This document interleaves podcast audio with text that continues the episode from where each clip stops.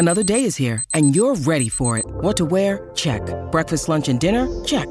Planning for what's next and how to save for it? That's where Bank of America can help.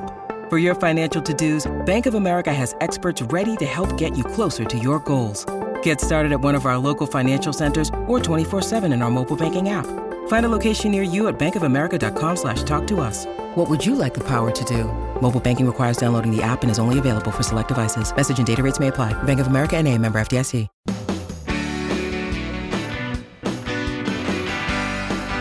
It's my pleasure to welcome you to the Clark Howard Show, where our mission is to serve you and empower you so you make better financial decisions in your life.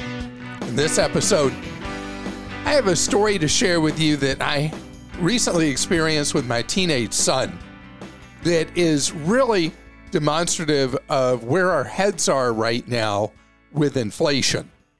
And speaking of teenagers, if you've got a loved one who is going to education after high school, whatever that is, I want to talk about that process and what minefields you got to look out for is you're guiding your young son or daughter into the education system outside of high school.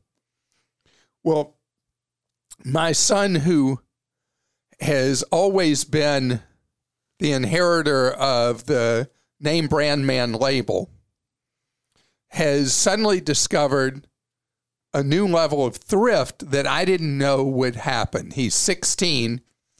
And the other day he said, Dad, I really want to go to Ollie's Bargain Outlet.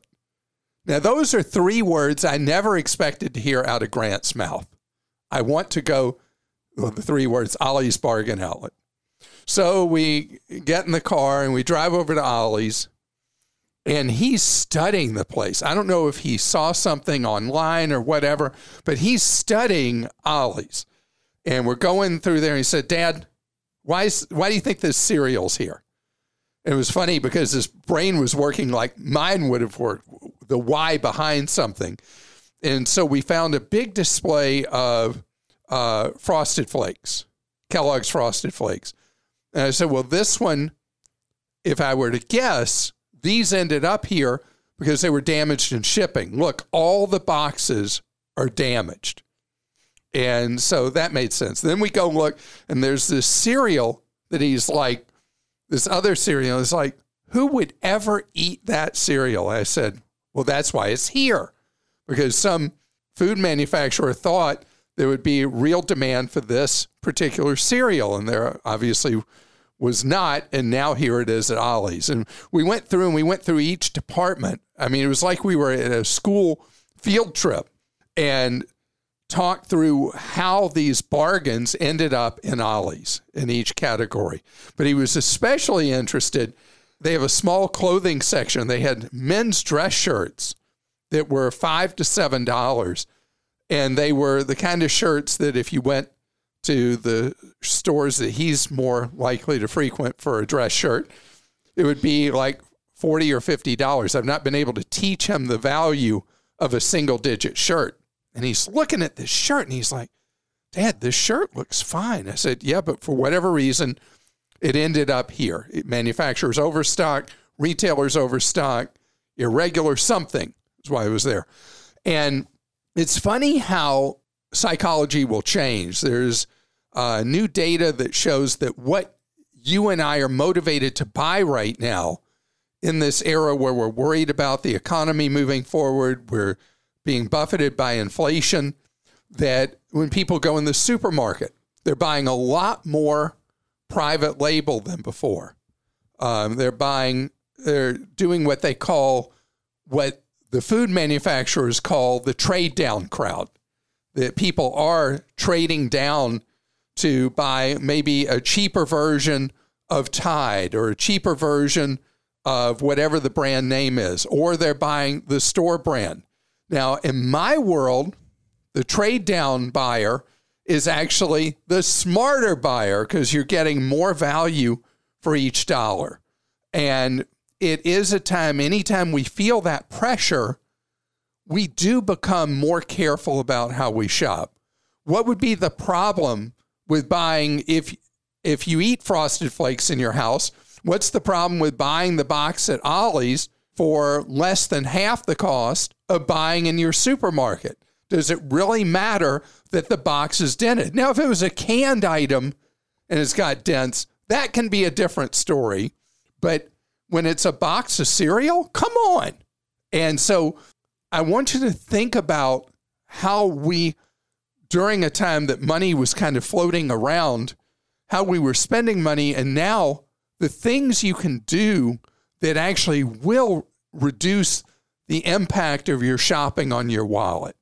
And there are so many things you can do with things you buy, food you buy, any kind of stuff you buy that you can find better ways to stretch every dollar.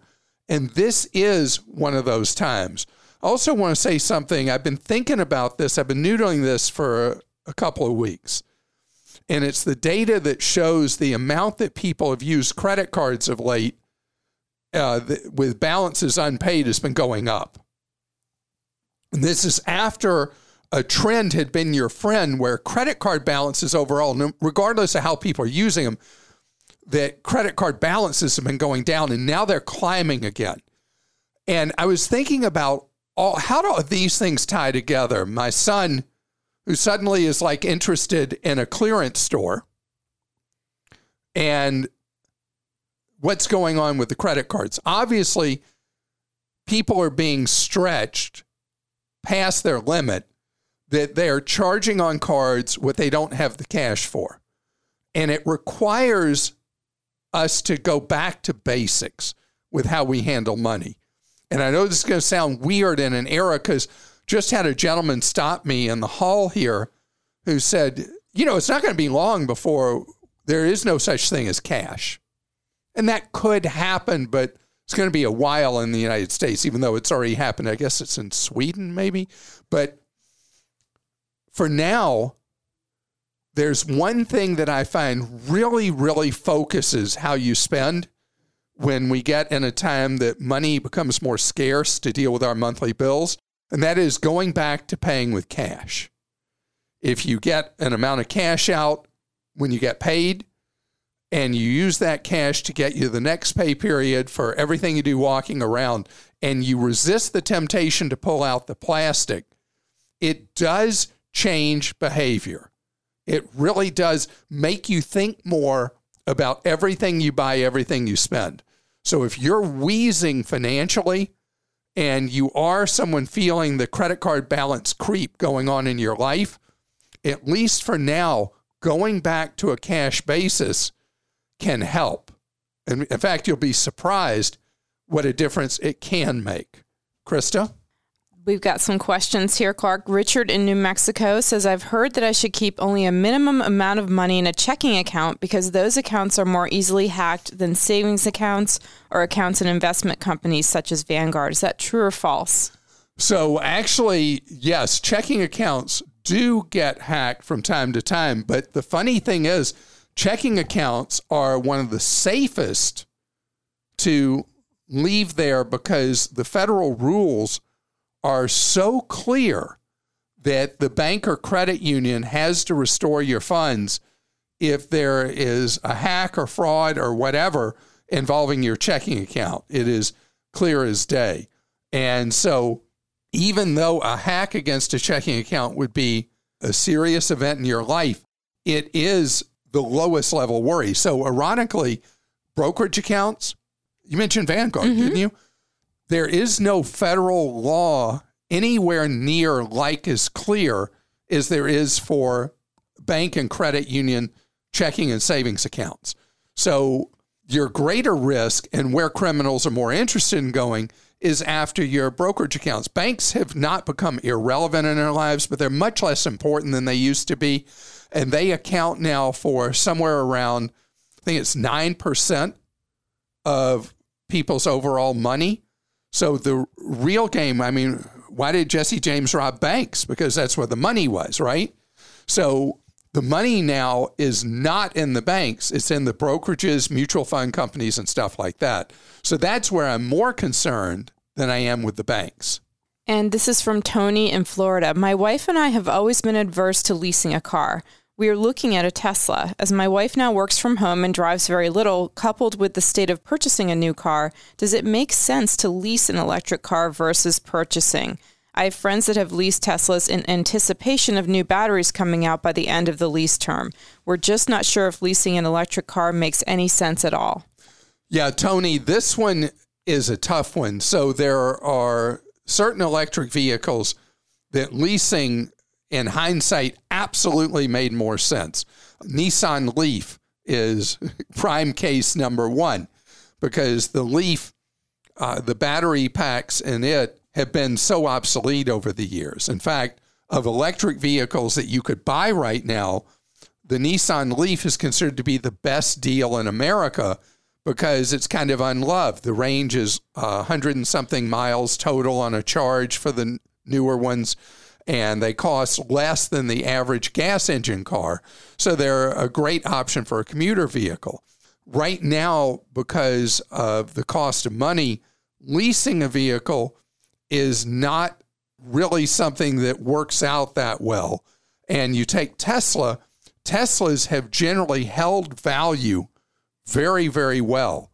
So even though they've made continuous improvements in the range and the type of batteries and vehicles, the Tesla vehicles have not proven to be a good leased option, have typically been a better purchase option. However, if the vehicle you have right now can go another year, I really think 23 is a much better year to buy an electric vehicle than 22 because so many of the world's automakers are introducing new electric vehicles next year and we're going to be past a lot of the supply chain issues.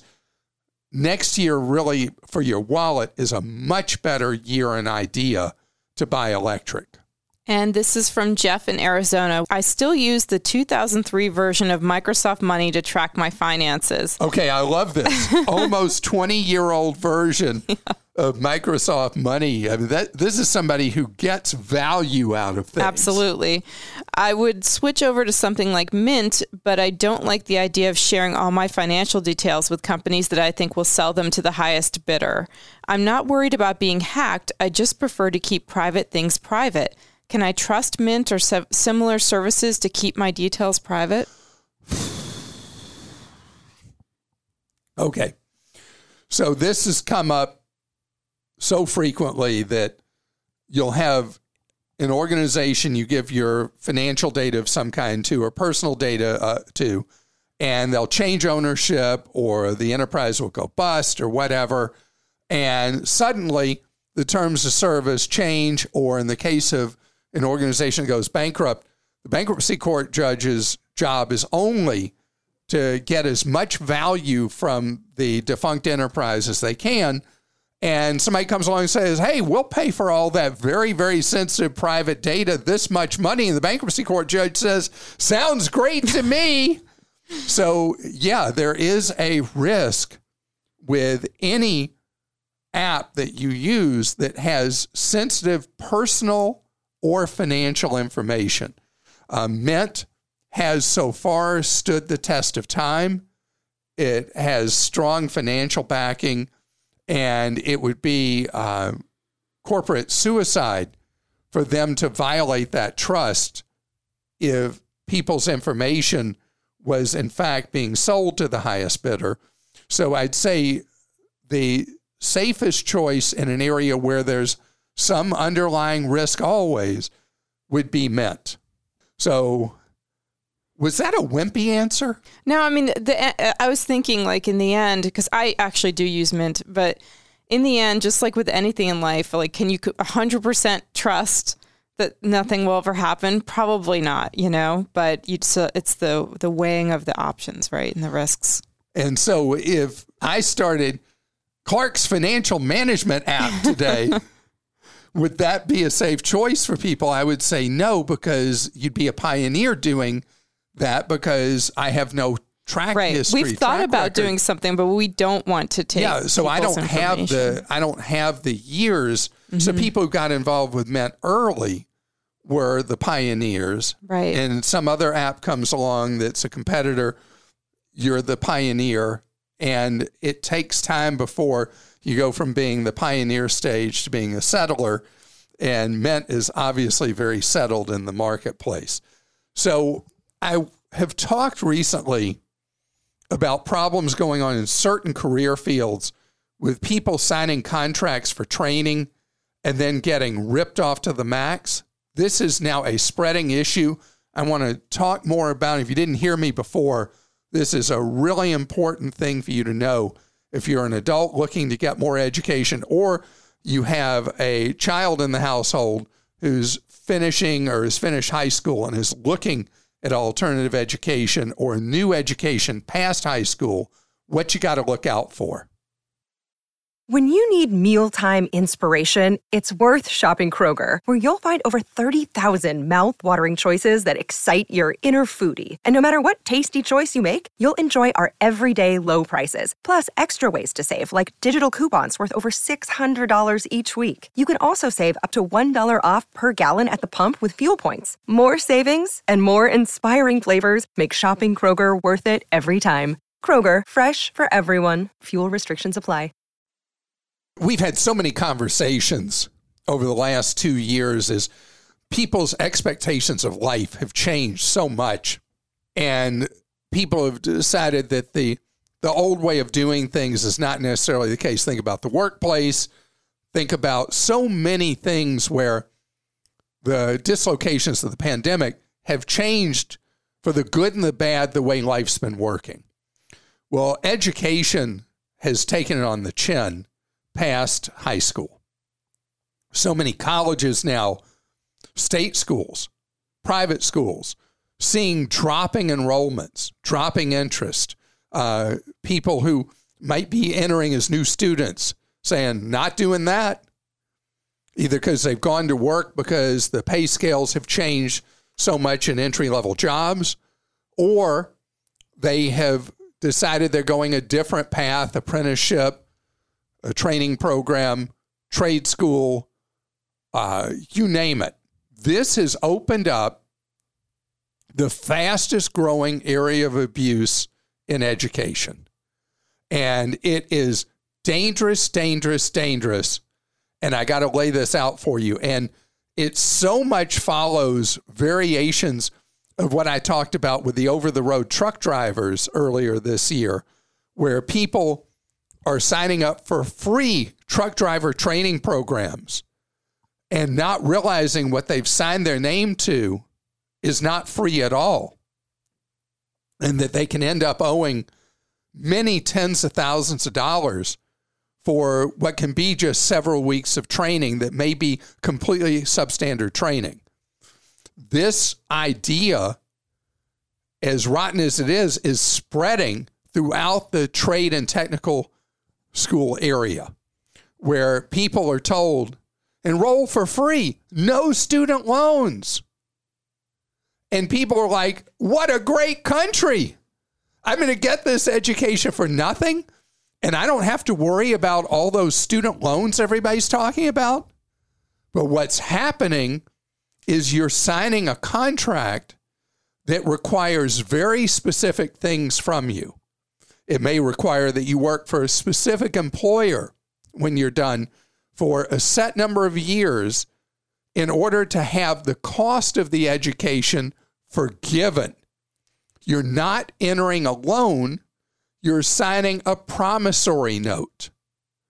Promissory note is something where you are basically in a loan of a different name. It can be forgiven if that's what it says, but you are agreeing to pay 60, 100, 200,000 whatever it is. And only if you jump through every right hoop is the promissory note in part, most of it, or all of it forgiven. You've got to do, I mean, I don't know who can live as perfect a life that the entire promissory note's forgiven. So I just need to get this in your head, clear as could possibly be, that when you're looking at an alternative to college, as an adult going back to get training, or as someone coming out of high school and you're looking for training versus going to a traditional college or a state supported technical school, and they tell you it's free, be so very, very, very cautious and careful.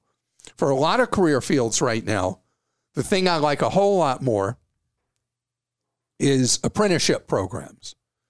Apprenticeship programs work like this you start off as a trainee working in a job and you make a low wage, but a decent, relatively decent wage as you train. And then typically over a multi year training program that usually will be in most fields a minimum of three years, you develop the skills that you become a licensed tradesman or whatever the equivalent category is called. You have some classroom work, obviously, some some learning to do, but most everything you do is on the job. So you are earning while you're learning, and then that earning and learning path leads you to a career with good pay. That's what I want you to be looking for when you're looking for an alternative path to college. It's very common in parts of Europe. In Germany, it's the way it's been done for generations. And that's why Germany has one of the best matches of workplace needs and workers looking for well paying jobs is because Germany has always played this match game through the apprenticeship programs. It'd be a great thing for us to really think further about and develop more in the United States. Christa? This is from Michael in Oklahoma. I'm 39, and my wife and I currently have a half a million dollars saved in retirement. We also have our home paid for. Wow. With, I know. With these milestones reached, I've been exploring changes in my life to allow for more altruistic approaches on how I spend the rest of my working life. I've considered many paths and potentially may want to explore all of them. That said, many of these job changes would pay significantly less than what I currently make. My question is Have I made it? If I leave the 500K alone and allow it to grow without additional investment, I'm coming up with $3 million at retirement at 7% growth. Can I bag work and go find my passion? Is this a bad idea? Is my math off? Just how crazy am I? Clark, you're a good man and I need your advice. Okay, so I love everything about this, Michael, because this is what financial independence is about exactly is you don't have to say I owe, I owe, I owe, off to work I go. You have developed such great habits with your money that you're free at this point to explore doing things that are more the line you'd like to do. And so you're right. You leave that nest egg alone by historical averages, and seven is probably realistic with how overvalued the stock market was till recently. You will see that money continually double in value by the time you retire. Retire, you'll have a very hefty nest egg to live on. And so you're good to go. If you get out there and you find your finances are not as strong, the experiences you will have had doing the alternative things you've wanted to do will be a booster shot for you, likely going back to things that might be more lucrative for you if that became necessary. So please, 39, own your home free and clear, already have a half million saved. Go do it. Amazing. This is from Rosemary in Kentucky. When traveling to the Baltics, what is the best way to navigate currency exchange? buy euros here or there, use ATMs, prepaid Visa cards? Okay, so uh, Rosemary, you do not, in any circumstances ever, unless you want to blow money away, exchange US dollars for a foreign currency in the United States. We have the least favorable exchange rates in the world in the United States. And it's because of a banking cartel problem in the US. So you want to exchange your dollars for euros once you're in Europe. But the best way to do so, you already mentioned ATMs. So you want to check before you go and make sure that the financial institution you're using does not rip you off for using an ATM other than their own financial institution. I use an ATM card from Charles Schwab that is unlimited free withdrawals around the world at no fee. And there are many issuers with different policies, maybe not as generous as Schwab's, but where you can do several ATM withdrawals in a month and pay no fee. And that way you get what's called banker's buying rate, which is vastly superior to what you would get with any money exchange in the United States. Thing Can I, I would say, make sure you let your bank know where you're going. Oh yeah, because uh, well, even when I do, Schwab will. will I know, but a lot we've me. seen a lot of staff members on our staff trips because they forgot to tell their banks. Yeah, but, so yeah. with credit cards, with your ATM card, you need to go on, and there'll be a travel advisory notice that they have on their app or on their website. You do that before you go. Now, you mentioned prepaid Visa cards. If you have traditional credit cards, that's the best for you to use, not just in Europe, but in much of the world. So you want to use a credit card that has no foreign currency transaction fees. And there are so many of them now. And that means that you get the official banker's buying rate again. So you buy something in euro, and when it bills you back in dollars, there's no junk fee you're having to pay. Now, I want to tell you a trick that has spread across Europe. When you go to use a credit card or a debit card in Europe at a restaurant, a store, whatever, many times the terminal will recognize that it's a US based card and will immediately pop up converting your transaction into dollars. Now, let me tell you, they're not doing you a favor. They're then in turn charging you a huge foreign currency transaction fee on your purchase. So you will have an option to override that and always look at the terminal. And it'll usually be on most terminals, it'll be like option two or something, where it clears in local currency, clears in euro or British pounds or Swiss francs or whatever. You always want to clear in local currency to avoid the foreign currency junk fee. Know that the banks work overtime all over the world to figure out how to hurt people. That's their job is to figure out how to hurt your wallet. It's your job to know how they try to do it and to defeat their underhanded, dishonest, dirty practices. Clark Stinks is at Clark. Clark Clark.com slash Clark Stinks. If you were a banker who takes offense at me saying you wake up every day trying to figure out how to hurt people. Now, I would not say that a community banker uh, somewhere in America who is really in his or her heart and soul trying to help their customers is doing that. But I'd say the big money center banks, they really have MBA disease where everything's about squeezing the last dollar, no matter how unethically they do it, out of people. Okay. This is from Dave in Florida. Is there any benefit to enter your credit card PIN while at a gas pump? Why enter it if you don't have to? The skimmer might end up with your PIN number.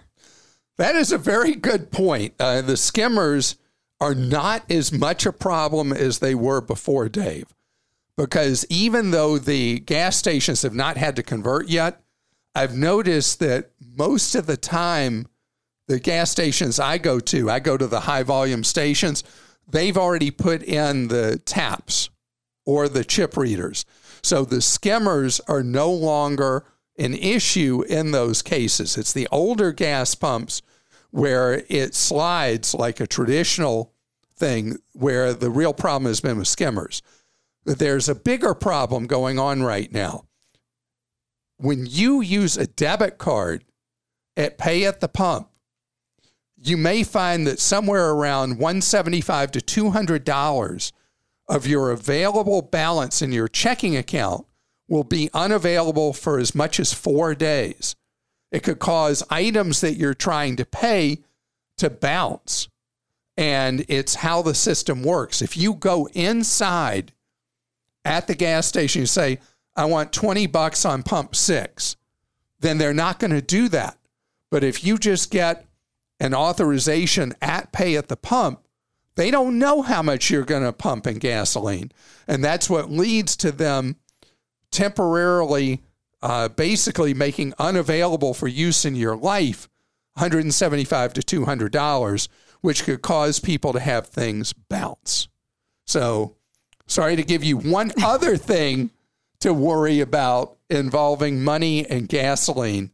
And the gasoline thing, just know no matter how miserable it's been oh, since the war in Ukraine started to fill up a vehicle, know that this is not a permanent condition. And the price we're paying for fuel, as it's done many times over the last 50 years, after a spike, that gasoline comes back down and many times comes down to lower than it was before the spike. So let's hope for that this time too. And as always, I want to thank you so much for listening to our podcast today. If you enjoyed it, please, or even if you didn't, please take a minute to review the podcast. It really helps us out to see how we can serve you better. And Christa, you really love these reviews. Well, they're great and they really help us. So um, we really, truly appreciate it. And Apple Podcasts is the most popular place where you can review a podcast. And actually, that's where most people listen to your podcast. And I just saw several were posted. And this one was posted by a fan that said, Love to listen to this podcast, my number one to listen to. I look forward to each day's podcast and hate when Clark's on vacation or holiday. LOL. He gives great advice, but he also keeps his listeners up updated with many other important happenings in our money world. I wish it was longer than 30 minutes. So do you. So do you. so the vacation thing. Okay, I'm sorry. I know there are people who work every day of the year. That is not me. Life is about more than work. Life is about family, friends, experiences, and work. And that's how I choose to live my life. So I'm sorry about those weeks that I uh, treat as precious time to go do whatever. And uh, I, I hope that it makes you look forward more to the next time I'm working each time. Have a great day.